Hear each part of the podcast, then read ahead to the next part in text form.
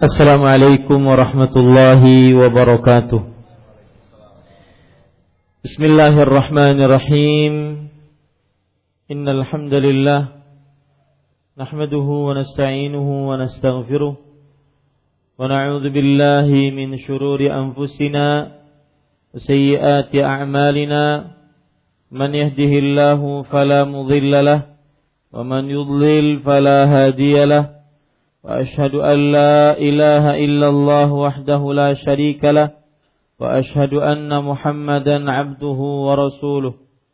يا أيها الذين آمنوا اتقوا الله حق تقاته ولا تموتن إلا وأنتم مسلمون.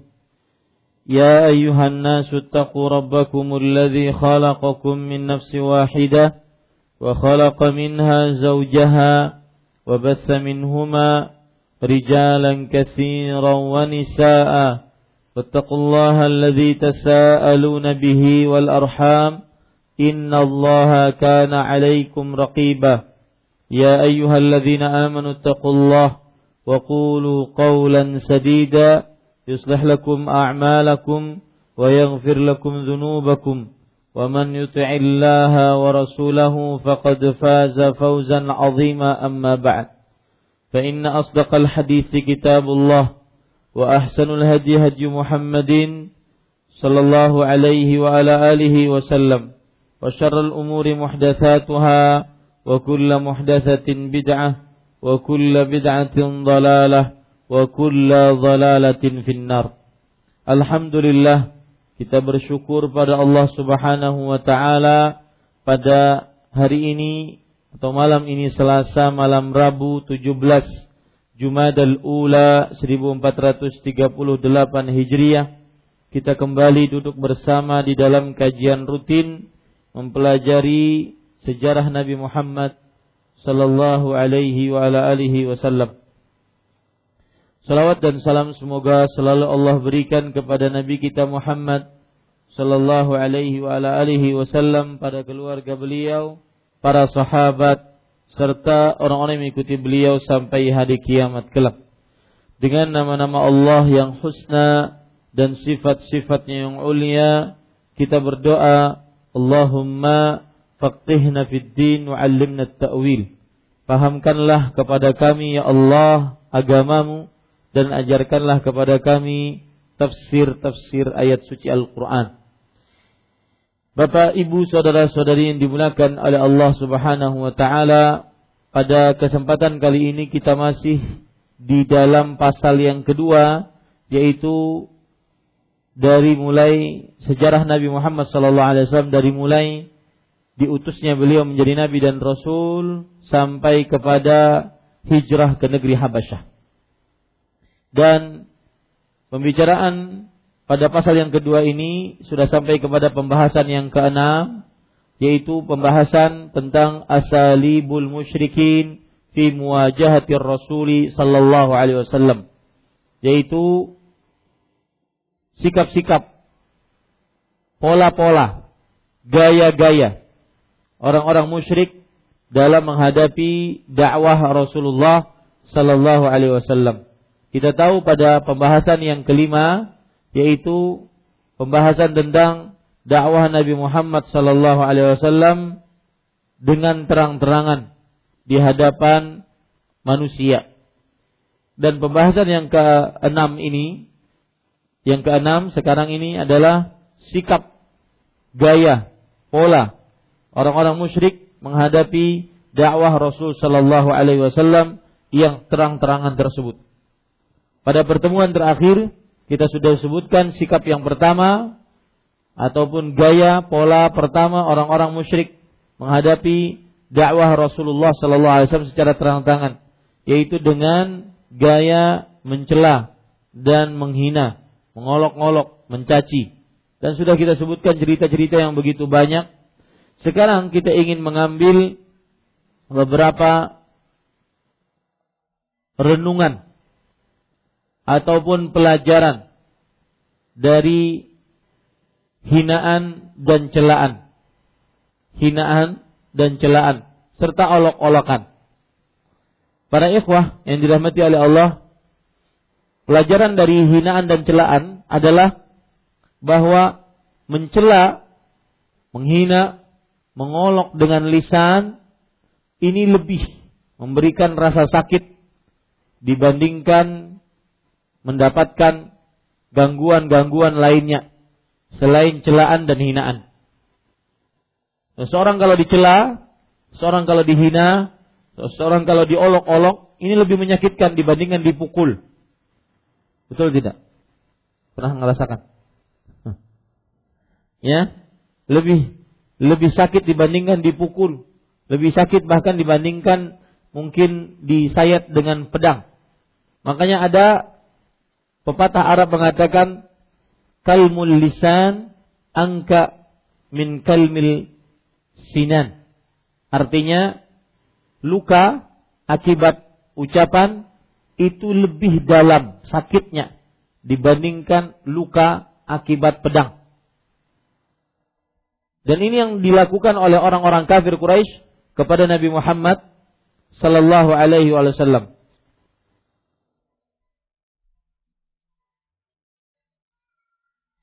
Aisyah radhiyallahu anha bercerita, ini contoh. Contoh bagaimana celaan lebih pedih rasanya dibandingkan pukulan atau sayatan. Lihat Aisyah radhiyallahu anha bercerita annaha qalatin qalat lin Nabi sallallahu alaihi wasallam bahwasanya beliau berkata kepada Nabi Muhammad sallallahu alaihi wasallam Aisyah istri beliau radhiyallahu anha wa ardhaha bertanya kepada Rasulullah sallallahu alaihi wasallam, "Hal ata 'alaika yaumun kana ashadda 'alaika min yaumi Uhud?" Wahai Rasulullah, pernahkah engkau merasakan perasaan sakit yang lebih engkau rasakan dibandingkan sakitmu pada peperangan Uhud? Kita tahu bahwa di peperangan Uhud Nabi Muhammad Shallallahu Alaihi Wasallam sangat sedih. Disebabkan beberapa sebab. Di antaranya yaitu Hamzah. Hamzah paman beliau dimutilasi oleh Hindun. Oleh Hindun binti Utbah kalau tidak salah. Kemudian yang membunuh adalah Wahsy radhiyallahu anhu. Setelah itu beliau masuk Islam. Bahkan sampai ketika Rasulullah sallallahu alaihi wasallam melihat Wahsy yang sudah masuk Islam radhiyallahu anhu ardahu, tetapi beliau tahu bahwa ini adalah pembunuh paman beliau, maka beliau mengatakan ilaika anni. Jangan menghadapku. Agar tidak tertimbul rasa dendam kepada Wahsy tersebut. Radhiyallahu anhu ardahu. Maka Kemudian juga di peperangan Uhud banyak sahabat-sahabat Rasul Shallallahu Alaihi Wasallam yang meninggal. Kemudian juga di peperangan Uhud Rasul Shallallahu Alaihi Wasallam robek gigi gerahamnya. Kemudian luka pada wajahnya. Giginya copot dan semisalnya. Makanya Aisyah radhiyallahu anha bertanya, hal ata alaika yaumun kana ashadda alaika min yaumi Uhud. Pernahkah engkau merasakan suatu hari yang lebih berat, yang lebih pedih, yang engkau rasakan dibandingkan hari Uhud? Kenapa disebutkan hari Uhud? Karena tadi sebabnya. Kemudian Rasul sallallahu alaihi wasallam bersabda menjawab pertanyaan istrinya. Laqitu min qaumika ma laqitu.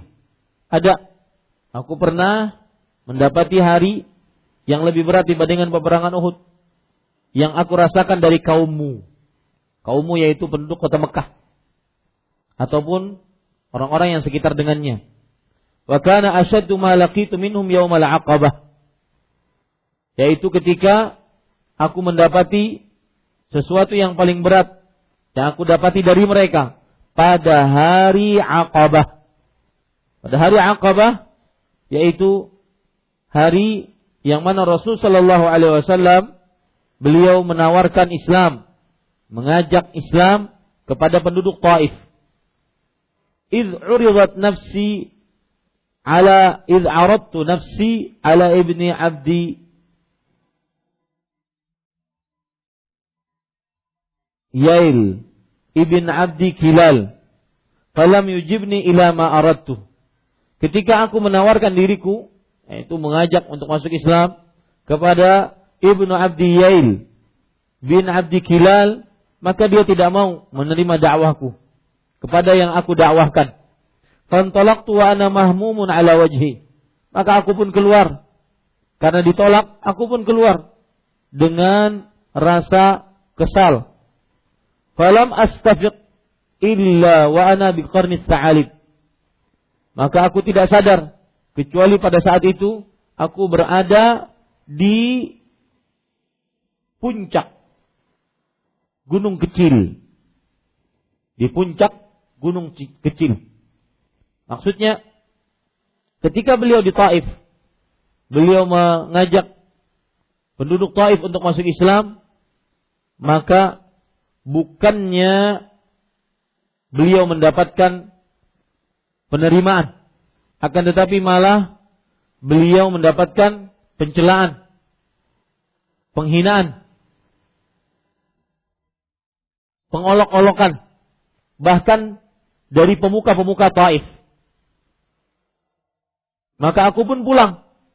Keluar kata Rasulullah SAW dalam keadaan mahmum, gelisah, resah. Falam astafiq illa wa ana biqarni sa'alib. Maka aku tidak sadar kecuali pada waktu itu aku berada di salah satu gunung kecil. Farafa'tu ra'si. Maka aku pun mengangkat kepalaku. Fa'idha ana bisahabatin qad adallatni. Ternyata ada awan yang telah menaungiku. Fanadhartu fiha fa'idha fanadhartu fa'idha fiha Jibril fanadani. Ternyata Jibril yang membawakan awan tersebut. Aku melihat ternyata Jibril. Lalu Jibril berkata kepadaku, Wa qala inna Allah qad sami'a qawla qaumika lak. Sesungguhnya Allah Subhanahu wa taala telah mendengar olok-olokan kaummu terhadapmu. Wa ma raddu alaik dan apa saja yang mereka ucapkan kepadamu tatkala kamu dakwahi mereka. Wa qad ba'atsallahu ilaika malakul jibal lita'murahu bima syi'ta fihim. Dan sungguh Allah Subhanahu wa taala telah mengutus kepadamu malaikat gunung. Malaikat penjaga gunung. Agar kamu memerintahkan malaikat tersebut dengan sekehendakmu untuk berbuat kepada kaummu yang tadi kurang ajar, yang tadi mengolok-olok Rasulullah Sallallahu Alaihi Wasallam. Lihat para yang dirahmati oleh Allah, ada perkara menarik di sini disebutkan bahwa qala ulama ja'ala sallallahu alaihi wasallam manahu min al-adza mana mana lahu min al-istihza aw shamatatil a'da ashaddu ashadda mimma laqahu yawm Uhud min qatl Hamzah fi sab'ina min ashabihi ma'a mana lahu fi nafsi min al-jirahah. Para ulama mengatakan pada hadis ini terdapat pelajaran bahwa apa yang didapati oleh Rasulullah sallallahu alaihi wasallam berupa olok-olokan, berupa hinaan cacian dari musuh. Itu lebih berat dibandingkan yang beliau dapati dari eh, yang beliau dapati dari derita perang Uhud. Yaitu dengan terbunuhnya paman beliau Hamzah. Di antara 70 orang sahabat Rasul Shallallahu alaihi wasallam yang meninggal. Dan juga apa yang beliau dapati dari luka-luka ketika peperangan Uhud. Lebih sakit ketika kejadian Aqabah Kejadian penduduk Taif yang menghina beliau, yang mencaci beliau. Wa ma dzak an-nafs al karim tata'adza bil adza bil qaul was sab ashaddu mimma tata'adza bihi ta'nu wa darb. Karena manusia manusia yang mulia, manusia yang bersih, kadang dia mendapati rasa sakit disebabkan ucapan, disebabkan olok-olokan, lebih berat dibandingkan rasa sakit disebabkan pukulan ataupun sayatan. Walihada afa sallallahu alaihi wasallam an kulli ma ta'arrada liqatli wa ahdara dama kulli man ta'arrada li syatmih. Oleh sebab itulah Rasul sallallahu alaihi wasallam memaafkan setiap orang yang mau membunuh beliau. Tetapi beliau menghalalkan darah siapa saja yang telah mencela beliau, mencaci beliau. Karena memang secara tabiat manusia bahwa mencaci, mencela, menco, me, apa lagi? Mencaci, mencela, mengolok-olok, menghina, menghardik, merendahkan dengan lisan itu lebih berat dibandingkan dipukul ataupun dibandingkan disayat dengan benda tajam. Karena begitulah manusia. Kemudian para yang dirahmati oleh Allah Subhanahu wa taala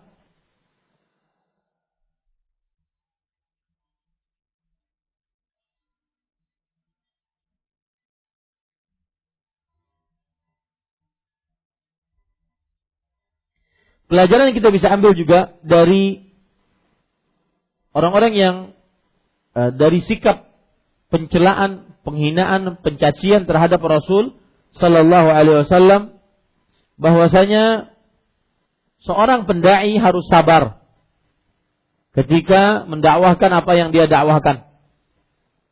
Karena tidak mudah ketika seseorang disifati dengan tukang sihir. Tidak mudah Ketika seseorang disifati dengan orang gila, pendusta,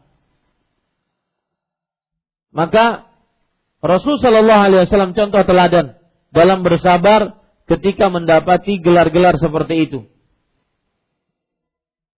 Ketika mendapati gelar-gelar seperti tersebut. Pelajaran yang ketiga yang kita bisa ambil dari penghinaan, pencacian dan pengolok-olokan ini adalah bahwasanya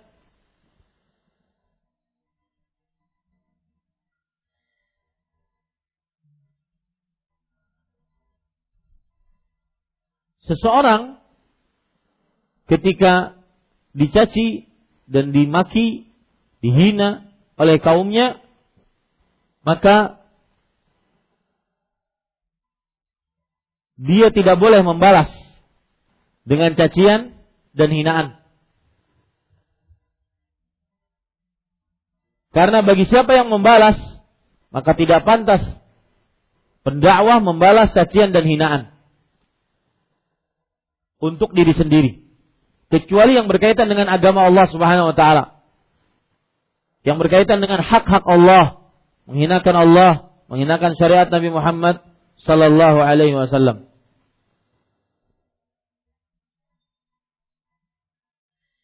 Kemudian sekarang para ikhwan yang dirahmati oleh Allah Subhanahu wa taala Pelajaran selanjutnya yang kita bisa ambil dari hadis ini adalah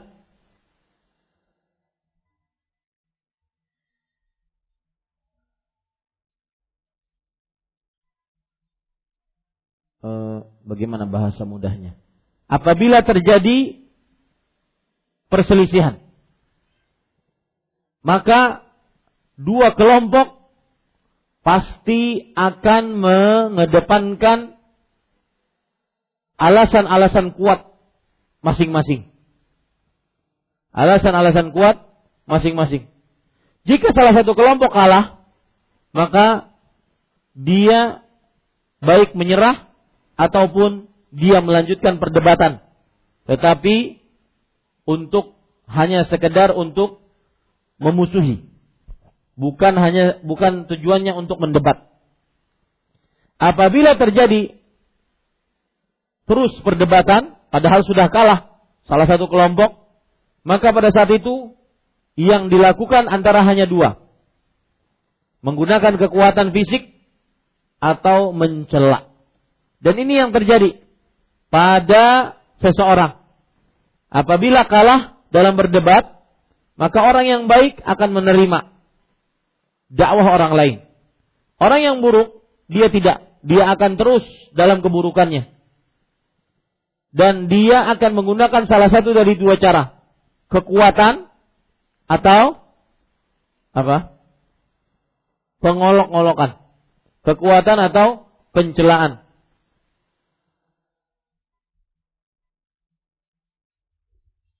Dan ini yang terjadi pada diri Rasul Shallallahu Alaihi Wasallam. Orang-orang kafir Quraisy ketika tidak sanggup untuk melawan hujah Rasulullah Shallallahu Alaihi Wasallam, kebenaran Rasulullah Shallallahu Alaihi Wasallam, maka mereka kadang-kadang menggunakan celaan, cacian, makian, hinaan terhadap Rasulullah.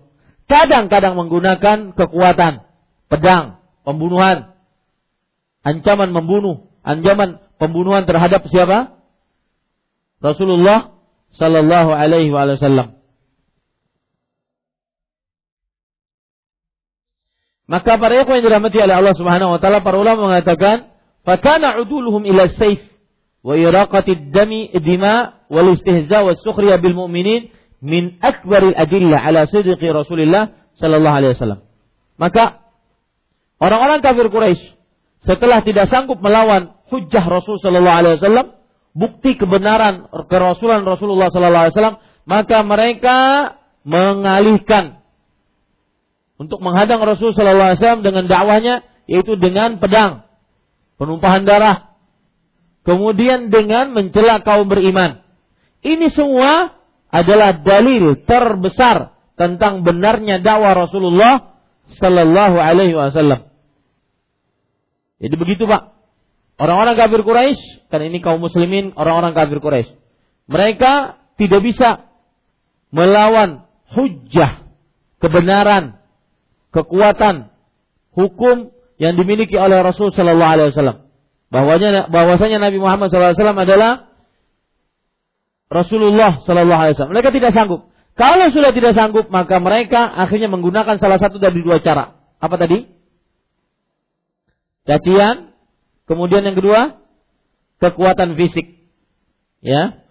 Menghinaan. Dan begitulah yang terjadi pada keadaan-keadaan di tengah kaum muslimin. Yang tidak sanggup untuk membantah kebenaran, maka pada saat itu dia menggunakan salah satu dari dari dua tadi mencela, menghina, mencaci, berkata kotor tentang si fulan. Kemudian yang kedua, kalau tidak sanggup melakukan itu, maka pada saat itu adalah dengan apa?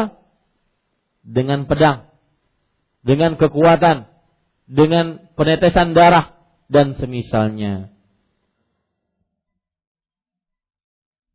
Dan ini dilakukan oleh Firaun kepada Musa.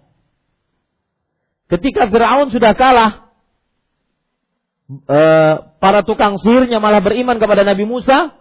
Apa yang terjadi? Lihat. Mereka kalau sudah kalah dengan hujah, mereka melakukan salah satu dari dua tadi. Lihat Fir'aun mengatakan kepada Nabi Musa alaihissalam. Sebagaimana disebutkan di dalam Al-Quran. Dalam surat. Sebentar. La ini takhatta ilahan ghairi la aj'alannaka minal masjunin. Kalau seandainya engkau menjadikan Tuhan atau sembahan selainku kata Firaun, sungguh aku akan jadikan benar-benar kamu termasuk orang yang dipenjara. Lihat menggunakan apa? Kekuatan. Ini disebutkan oleh Allah dalam surah Asy-Syu'ara ayat uh, surat 26 ayat 29. Jadi itu sudah mulai dahulu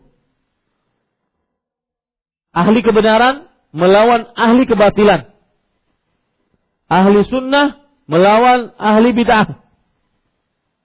Ahlu tauhid melawan ahli syirik. Kalau ahlu yang sesat-sesat ini kalah, hujah, kalah. Apalagi? Dalil. Maka mereka akan menggunakan apa? Olok-olok dan kekuatan. Lihat. Para ustadz-ustadz yang dilarang di beberapa daerah. Mereka tidak sanggup menahan jamaahnya yang sudah menerima sunnah. Sudah kenal dengan agama yang benar. Maka akhirnya mereka melakukan salah satu dari dua hal. Yaitu mencaci. Yang kedua, menggunakan kekuatan.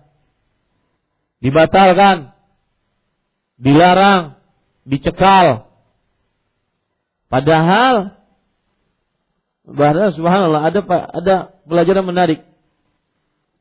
Ketika ada seorang ustadz dilarang datang ke Banjarmasin karena tuduhan-tuduhan yang tidak jelas, maka ternyata ada sebagian dari kaum muslimin dan itu banyak, bukan hanya terjadi di Banjarmasin saja. Ada sebagian kaum muslimin yang kemudian mencari, kenapa si Ustadz Fulan kok dilarang? Kayaknya satu Banjarmasin melarang, apa kesalahannya dia? Apakah dia PKI, komunis? Apakah dia orang Syiah Rafidhah? Apakah dia Khawarij pemberontak atau apa? Apakah dia iblis? Iya, syaitan kawan-kawannya iblis. Ajaran apa yang diajarkan? Akhirnya dipelajari video-videonya. Ternyata tertarik. Ternyata masuk dalam ajaran sunnah Nabi Muhammad. Dan itu kejadian nyata. Dan itu banyak. Makanya itu iklan gratis sebenarnya. Ya. Yang ingin kita ambil pelajaran di sini adalah apabila bertentangan antara pengikut kebenaran dengan pengikut kesesatan, maka kalau sudah kalah hujah, kalah dalil, kalah sandaran hukum, maka yang ada apa? Melakukan salah satu dari dua hal. Cacian, celaan, hinaan, makian, atau yang kedua, kekuatan, pedang, kekerasan, kemungkaran, kriminal, dan semisalnya. Ini dimulai dari semenjak dahulu.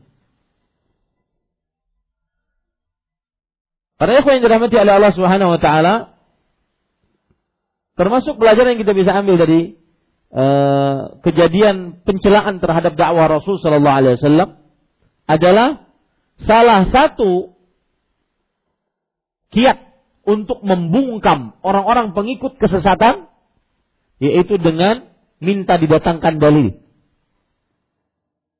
Minta datangkan dalil. Mana dalilnya? Mana buktinya? Kalau klaim Anda benar. Jangan main kekerasan, tapi mana buktinya? Bicarakan secara ilmiah. Dan itu yang dilakukan oleh para rasul ketika mendapatkan celaan, cacian, makian, hinaan ataupun ke, ke kekerasan. Lihat Rasul Allah Subhanahu wa taala berfirman dalam surah Al-Baqarah ayat 111. 111. Bukan 112. 111. Qul hatu burhanakum in kuntum sadiqin. Katakan wahai Muhammad sallallahu alaihi wasallam, tunjukkan bukti kebenaran kalian jika kalian benar. Tunjukkan bukti kebenaran kalian jika kalian benar. Ini pelajarannya adalah apabila terjadi pertentangan antara ahlul hak dengan ahlul batil, maka ahlul hak adalah meminta kebenaran meminta bukti kebenaran, meminta dalil. Lihat lagi di dalam surat Al-Anbiya, surat uh, surat Al-Anbiya ayat ke-24. Amittakhadhu min dunihi alihah? Qul hatu burhanakum. Apakah mereka menjadikan selain Allah sebagai Tuhan, sebagai sembahan? Maka katakanlah, hatu burhanakum. Berikan bukti kebenaran kalian. Bukti nyata kebenaran kalian. Burhan itu adalah bukti nyata.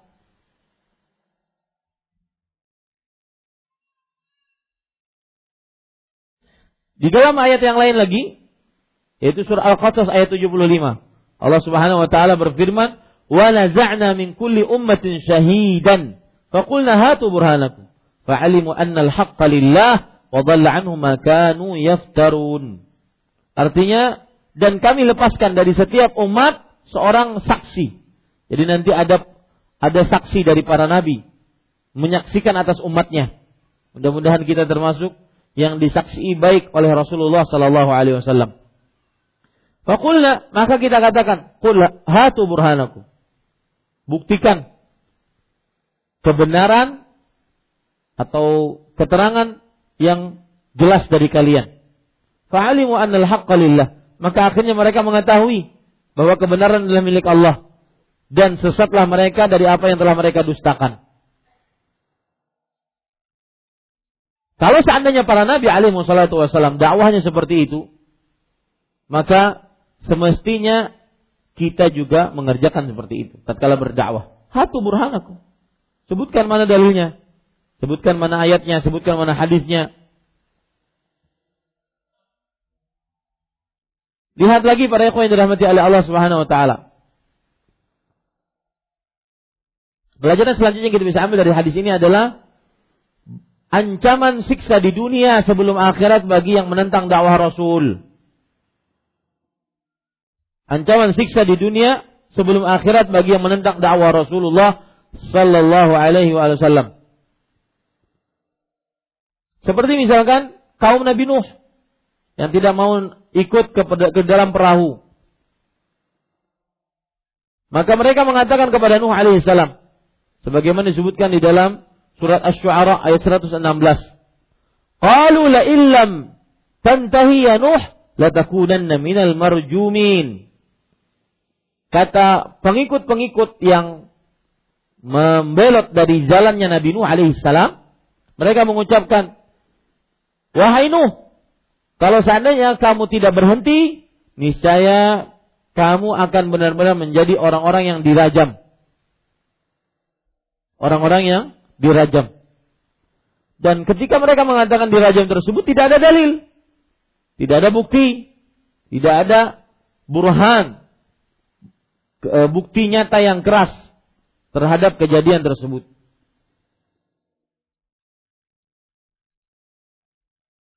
Kemudian pada lihat, lihat lagi cerita Nabi Ibrahim alaihissalam.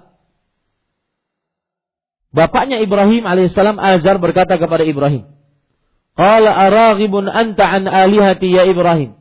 La illam tantahi la arjumannak wahjurni maliya. Azar berkata, "Wahai Ibrahim, apakah engkau membenci sembahan-sembahanku?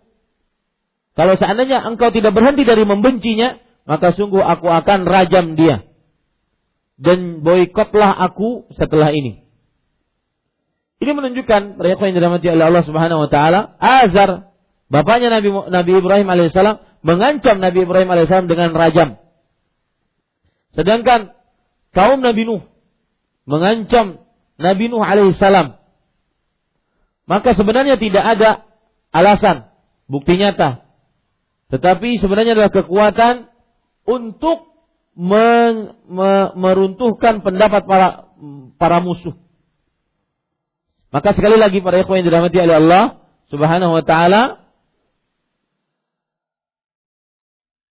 bahwa ketika ah, pengikut kebenaran melawan pengikut kebatilan, maka pada saat itu kita bisa menggunakan sebagaimana dicontohkan oleh para nabi alaihi wassalatu wassalam. Apa yang dicontohkan oleh para nabi alaihi wassalatu wassalam? Yaitu bersabar ketika mereka mendapatkan keadaan sulit, gangguan, ujian tatkala berdakwah. Sebagaimana cerita-cerita yang saya sebutkan tadi. Bahwasanya para nabi kalau mereka sudah melawan orang-orang yang musuh yang kalah, maka musuh yang kalah ini dia menggunakan apa tadi? Celaan dan kekerasan. Sama seperti bapaknya Ibrahim. La illam tantahi la arjumannak. Kalau kamu tidak berhenti dengan dakwahmu, aku akan cambuki engkau. Kekerasan. Begitu juga uh, Nabi Shu'aib kaumnya mengatakan Walau la rohtuka la rajamnak. Kalau seandainya kamu tidak ada mempunyai kekuat uh, uh, anak-anakmu, maka sungguh kami akan rajam engkau. Begitulah musuh-musuh Allah dari mulai semenjak dahulu mereka kalau sudah kalah hujah mereka kriminal ataupun mencaci-caci. Di zaman sekarang apalagi mudah sekali mencaci-caci, bikin meme, tahu meme, Pak? Ya, foto ditulis-tulisi. Foto diedit sana semari kemudian ditulis-tulisi untuk menjelekkan seseorang. Ini termasuk haram jika dilakukan kepada seorang muslim. Karena Rasul Shallallahu Alaihi Wasallam bersabda, al Muslim akul Muslim, la yadlimuhu, wa la yahkiruhu, wa la yuslimuhu. Seorang Muslim saudara kepada Muslim yang lain, tidak menzoliminya, tidak menghinanya, tidak menyerahkannya kepada musuh. Lihat lagi para ikhwan yang dirahmati oleh Allah Subhanahu wa taala. Pelajaran selanjutnya yang kita bisa ambil dari hadis ini adalah bahwa kebiasaan para nabi dan orang-orang yang mengikuti mereka mendakwahkan Islam senantiasa mendapati kaum-kaum yang mendustakan ajaran mereka. Senantiasa mendapati kaum-kaum yang mendustakan ajaran mereka dan menghina ajaran mereka. Saya ulangi, kebiasaan para nabi alaihi wassalatu wassalam ketika berdakwah maka mereka akan mendapati apa tadi? Kaum-kaumnya yang menentangnya, yang mendustakan dakwahnya. Nabi Muhammad eh, Allah Subhanahu wa taala berfirman dalam surah Az-Zukhruf ayat 7. Wa ma ya'tihim min nabiyyin illa kanu bihi yastahzi'un. dan tidaklah datang seorang nabi pun yang mendatangi mereka kecuali mereka mengolok-olok. Ya, kecuali mereka mengolok-olok. Begitu juga di dalam surat Al-In dalam surat Yasin ayat 30. Ya hasratan 'alal ibad. Habis itu Ya hasratan 'alal ibad. Habis itu ma ya'tihim min rasulin illa kanu bihi yastahzi'un. Bagian orang mengatakan kalau tidak hafal Yasin bukan ahlu sunnah. Kalau enggak Yasinan bukan ahlu sunnah. Maka ya hasratan alibad. Alangkah celakanya para hamba. Mayati min rasul. Tidaklah datang kepada mereka dari seorang rasul. Illa kanu bihi yastahzi'un. Maka melainkan mereka mengolok-olok rasul tersebut. Maka begitulah selalu musuh-musuh rasul. Mereka senantiasa jika kalah di dalam dalil maka menggunakan kekuatan dan menggunakan celaan, cacian, kemudian olokan dan semisalnya. Baik, para ikhwan dirahmati oleh Allah Subhanahu wa taala. Kemudian pelajaran selanjutnya.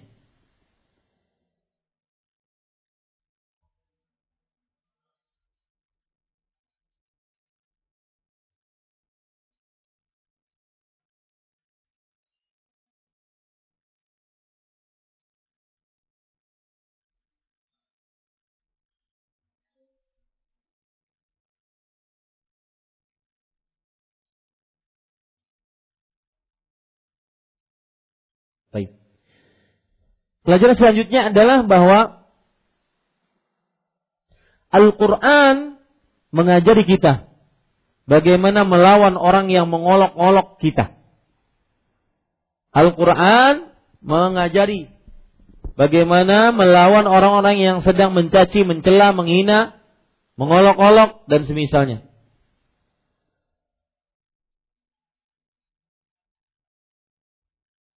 terutama para pendakwah. Ya, terutama para pendakwah ataupun orang-orang yang mengajarkan agama yang benar. Maka metode Al-Qur'an yang pertama adalah Al-Qur'an memberikan kabar bahwa setiap nabi mendapati hal seperti itu. Setiap nabi mendapati celaan, cacian, hinaan, seperti itu. Nah, ini membuat orang teguh, kokoh, walaupun dihina, walaupun dicaci. Karena setiap nabi seperti itu. Dan cukup nabi-nabi dan rasul-rasul dijadikan sebagai suri tauladan. Lihat lagi, eh, lihat ayat yang menunjukkan akan hal itu. Itu surah Az-Zukhruf ayat 6 sampai 7. Wa kam arsalna min nabiyyin fil awwalin wa ma yatihim min nabiyyin illa kanu bihi yastahzi'un. Dan berapa banyak yang kami jadikan rasul dari para nabi di generasi pertama. Dan tidaklah datang kepada kaumnya seorang nabi kecuali kaumnya akan mencelaknya. Ini yang disebutkan oleh Al-Quran bagi para pendakwah sebagai nasihat bahwa orang yang berdakwah pasti akan mendapatkan celaan, cacian, dan cukup nabi nabi dan rasul-rasul dijadikan sebagai apa? Sorry tauladan dalam hal ini. Mereka pun yang ajarannya benar pastinya. Kemudian dijaga dari kesalahan pastinya. Tetap saja mereka diolok-olok oleh nabi nabi oleh musuh-musuh mereka. Maka kita mempunyai suri tauladan kepada mereka. Nabi saja begini, kita belum ada apa-apanya. Ya. Ini. Yang kedua, para ikhwah, Al-Quran memerintahkan tatkala terdapat orang-orang yang mencela untuk bersabar, lebih memperbanyak sabar. Dan sabar tidak ada batasnya. Lebih memperbanyak sabar. Allah Subhanahu wa taala berfirman dalam surat Sad ayat 17. Wasbir ala ma yaqulun wadhkur 'abdana Daud Ayat ini membicarakan tentang Nabi Daud alaihi salam. yang sabar terhadap kaumnya. Allah Subhanahu wa taala berfirman tadi dalam surat Sad ayat 17. Bersabarlah atas apa yang mereka ucapkan dan ingatlah hamba kami yang bernama Daud yaitu Nabi Muhammad eh, eh, Nabi Muhammad Nabi yang diutus oleh Nabi Muhammad sallallahu eh, yang diutus oleh Allah Subhanahu wa taala. Jadi bersabar. Al-Qur'an memerintahkan kita apabila ada yang mencela, mencaci, mengolok-olok maka bersabar. Lihat lagi ayat surat Qaf ayat 39 yang termasuk daripada sabar. Fasbir ala ma yaqulun wasabbih bihamdi rabbik qabla tulu'i syams wa qabla ghurubiha. Bersabarlah atas apa yang mereka ucapkan. Dan ucapkanlah subhanallah pujian memuji Rabbmu sebelum terbit matahari dan sebelum terbit sebelum terbenam, sebelum terbit matahari dan sebelum terbenam. Jadi Al-Quran mempunyai metode tersendiri ketika menghadapi orang-orang yang mengolok-olok, mencaci-caci adalah sabar. Ya, adalah sabar. Yang ketiga, Apabila ada orang yang menolak ajaran yang hak, yang benar, maka sikapnya adalah minta tolong kepada Allah dengan memperbanyak ibadah. Minta tolong kepada Allah Subhanahu wa taala dengan memperbanyak ibadah. Lihat surat Toha ayat 130. Fasbir bersabarlah. Alama yaqulun atas apa yang mereka ucapkan. Wasabbih bihamdi rabbik. Dan bertasbihlah dengan mengucapkan Alhamdulillah memuji Rabbmu. Qabla tulu'i syamsi wa qabla ghurubiha. Sebelum terbitnya matahari dan sebelum terbenamnya. Wa min ana'il lail fasabbih wa atrafan nahar la'allaka tardha. Dan dari pertengahan malam maka ucapkanlah subhanallah. Dan juga di pertengahan siang. Ucapkanlah juga subhanallah la'allaka tardha. Semoga engkau rela. Maksudnya dengan keadaan seperti itu, yaitu dicela-cela, dihina-hina. Kemudian dalil yang lain yaitu surat Qaf ayat 39 sampai 40. Fasbir ala ma yaqulun, bersabarlah atas apa yang mereka ucapkan. Wasabbih bihamdi rabbik dan bertasbihlah dengan memuji Rabbmu sebelum matahari terbit dan sebelum terbenam.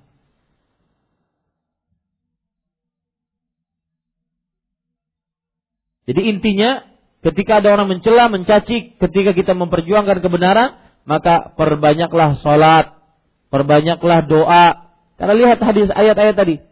Sabbih, sabbih di sini adalah sholat. Sholat sebelum terbenam matahari dan sholat sebelum terbit matahari.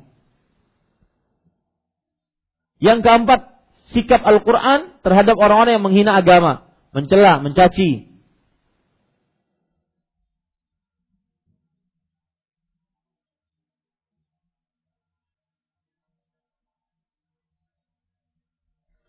Tidak melawan Celaan dengan celaan. Cacian dengan cacian. Karena sebenarnya orang yang mencaci itu adalah orang yang bangkrut. Orang yang mencaci sebenarnya dia lebih rendah derajatnya dibandingkan yang dicaci. Maka jangan sampai kita turun dari orang yang berkompeten di pada itu kemudian turun ikut-ikutan mencaci. Sama-sama mencaci perang-perangan caci. Ini tidak benar. Lihat dalam surat Hijr ayat 94. Fasda' bima tu'mar wa a'rid 'anil musyrikin. Artinya tegakkanlah atas apa yang diperintahkan untukmu dan berpalinglah dari orang-orang musyrik. Jangan diladeni. Ini sikap ataupun metode Al-Quran yang keempat bagaimana menghadapi orang-orang yang mencela agama, mencaci, menghina, mengolok-olok.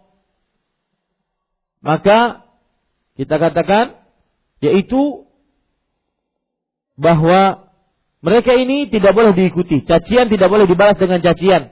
Hinaan tidak boleh dibalas dengan hinaan.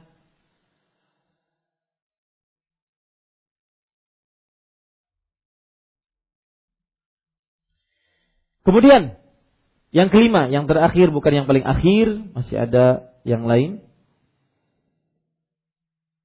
Insya Allah pada masalahnya sebentar.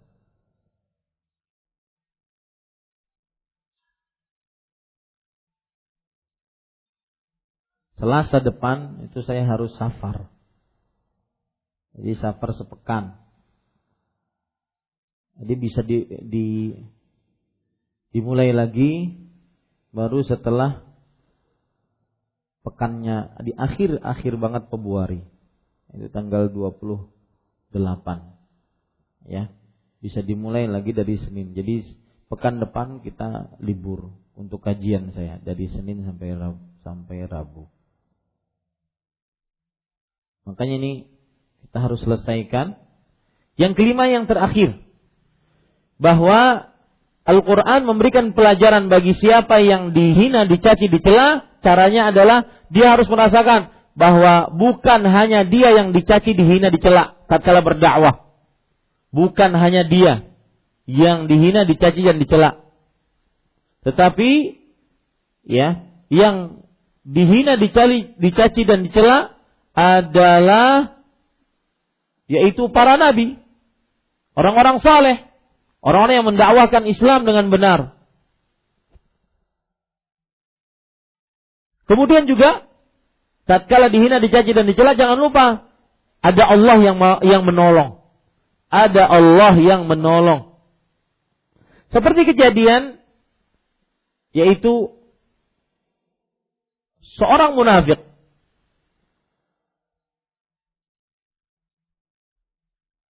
yang mengatakan ma ra'ayna qurra'ina arghaba butunan wa akdzaba al-sunan wa ajbana 'inda liqa Kata seorang munafik ini, kami tidak pernah melihat ahli baca Quran, ahli baca Quran kita, yaitu para sahabat Nabi.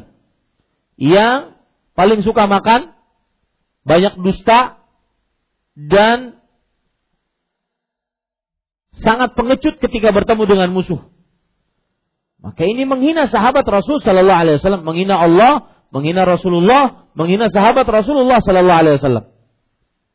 Maka para ikhwah, lihat Al-Quran menceritakan sebelum datang sahabat yang mendengar tadi dari orang munafik tadi ingin bercerita kepada Rasulullah Sallallahu Alaihi Wasallam perkataan orang munafik tadi, maka sudah turun ayat Artinya apa?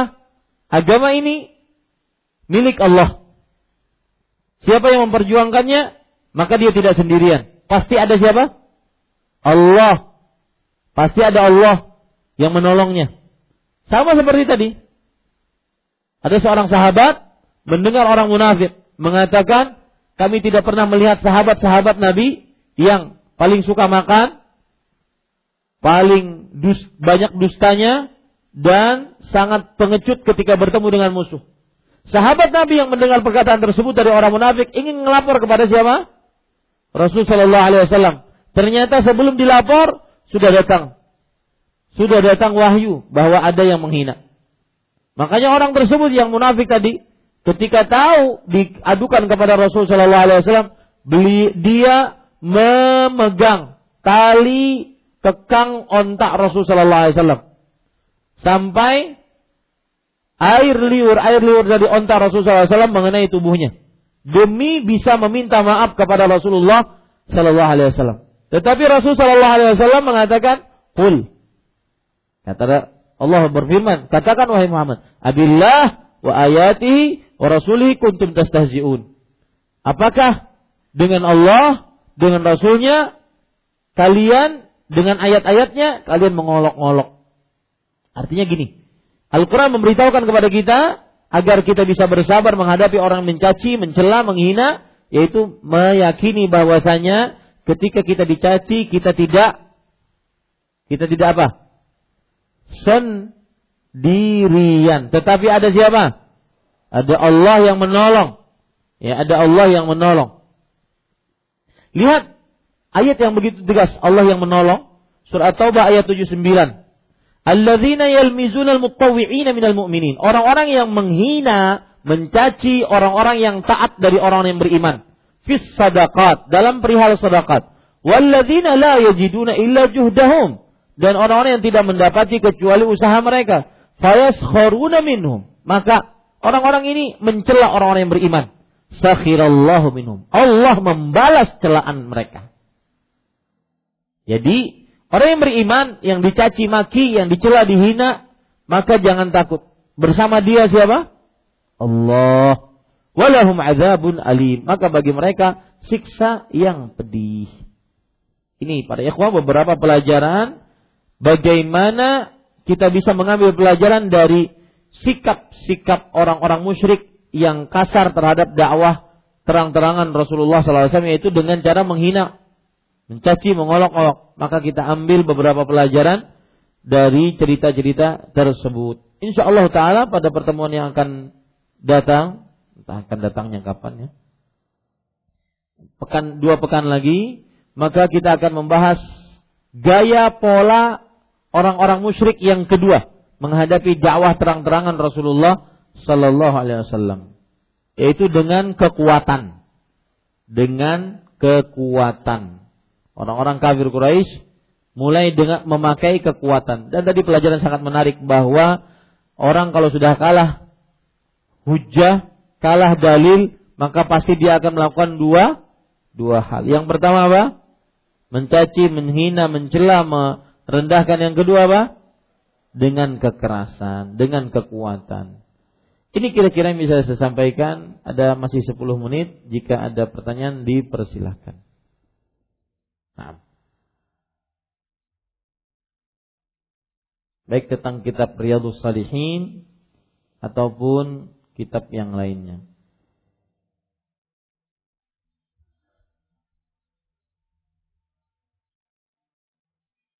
Untuk kitab Riyadhus Salihin ini para ikhwah yang dirahmati oleh Allah, kalau saya perhatikan ya, eh, Kitabus Salam beberapa bab lagi ada sekitar dua bab beberapa hadis coba hitung dari hadis berapa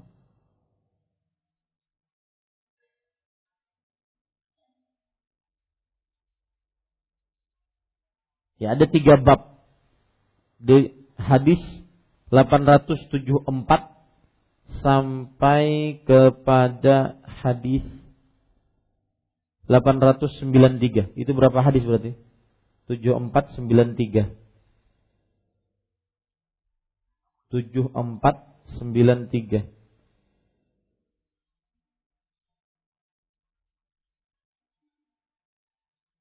tujuh empat sembilan tiga sembilan belas sembilan belas hadis. Nah setelah sembilan belas hadis nanti ada kitab baru, bukan kitab salam lagi kitab baru yaitu Kitabul Janaiz.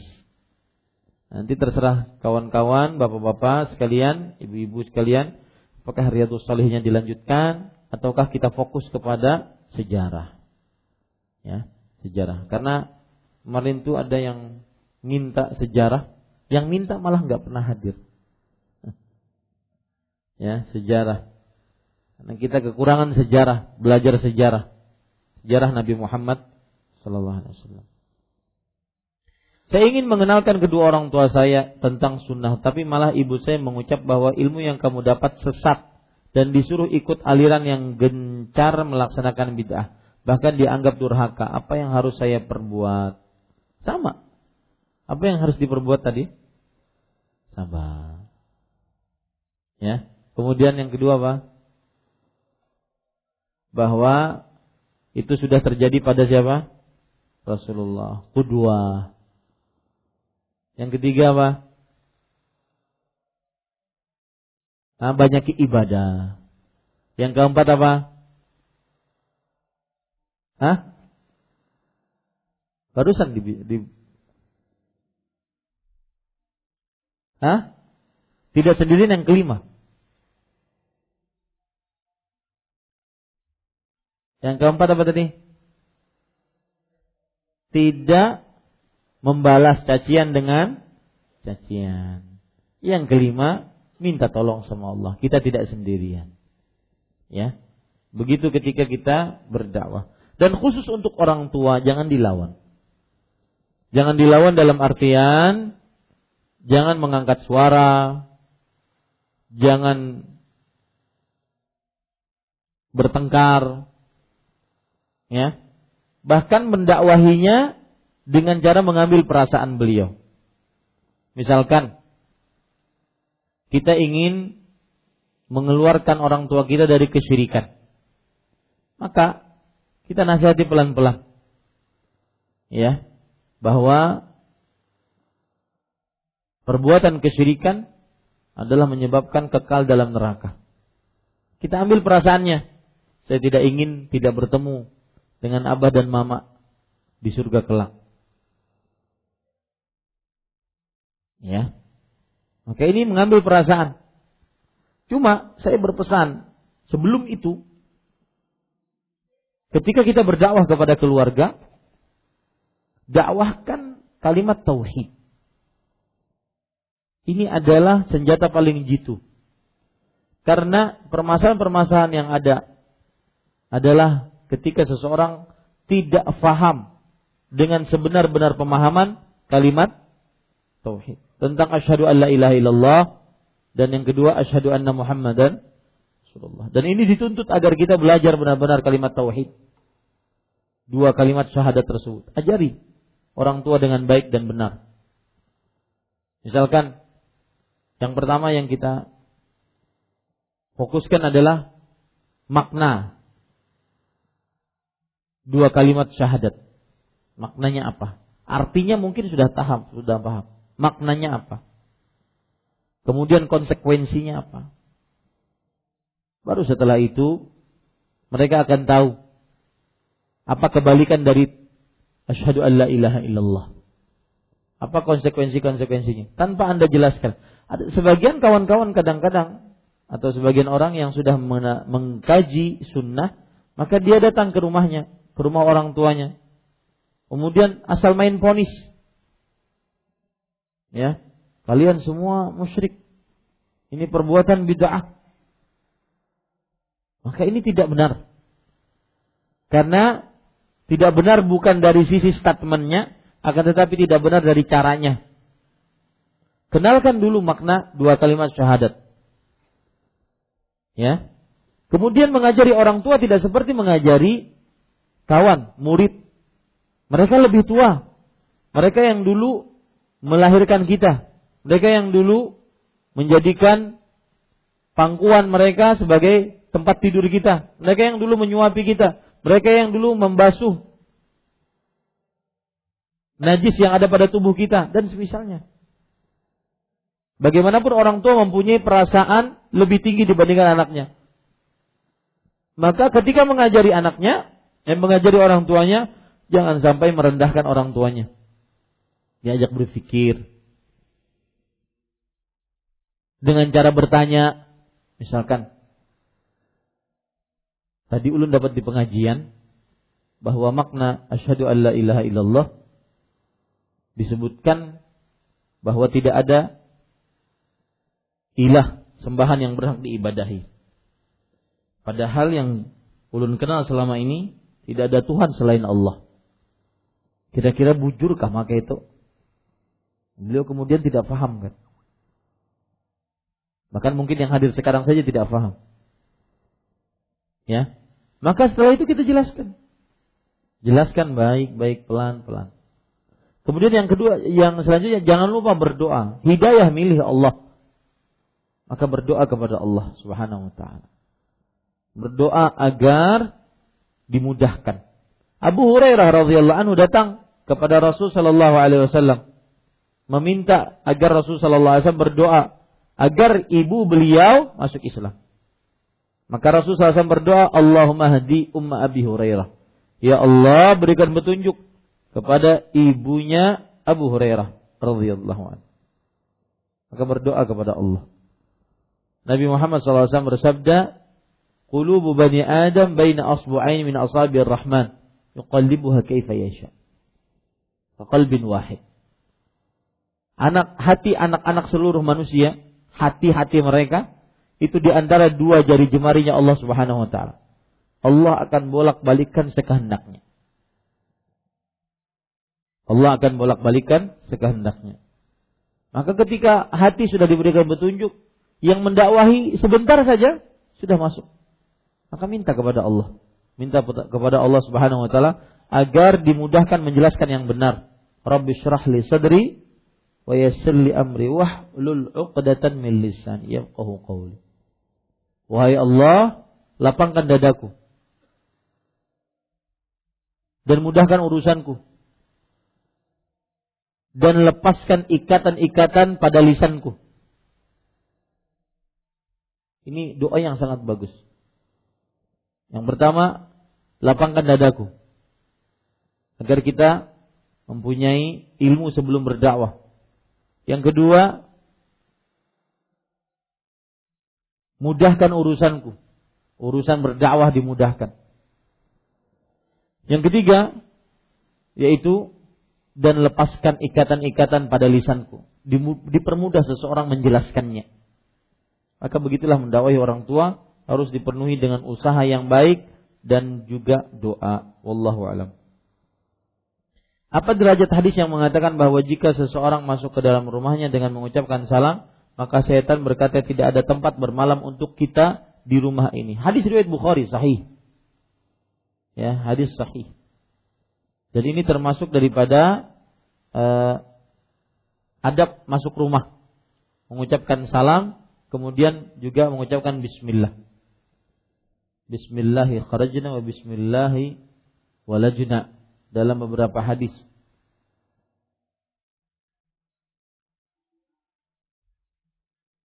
Apabila ada orang masuk ke dalam rumahnya dengan mengucapkan bismillah, maka syaitan mengatakan kepada kawannya, "La talakum." Enggak ada tempat nginap di sini. Cari lain. Enggak ada tempat nginap. Subhanallah. Apabila dia makan dan mengucapkan bismillah, maka syaitan mengatakan kepada kawannya, "La asya'alakum." Tidak ada tempat makan malam. Loh Ustaz, bukankah itu tidak syaitannya sudah tidak masuk? Kemudian kok mengatakan tidak ada makan malam. Berarti kan kemungkinan bisa masuk kalau tidak mengucapkan bismillah.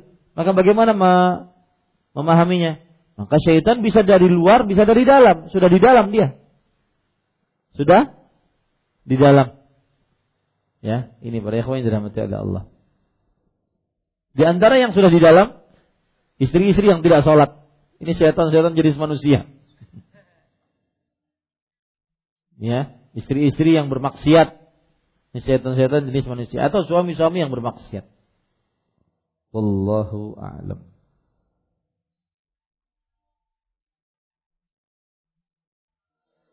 Nah.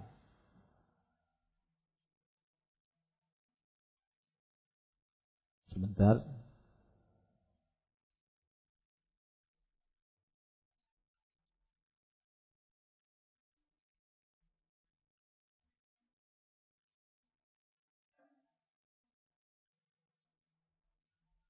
Ya, sahih hadis riwayat Imam Muslim yang saya katakan tadi.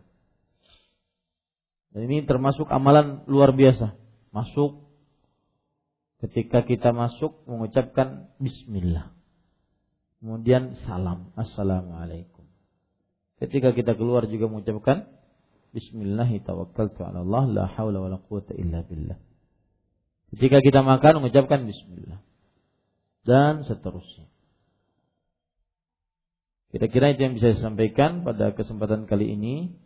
Apa yang baik dari Allah Subhanahu wa taala, apa yang buruk itu dari saya pribadi wa sallallahu Muhammad walhamdulillahi rabbil alamin.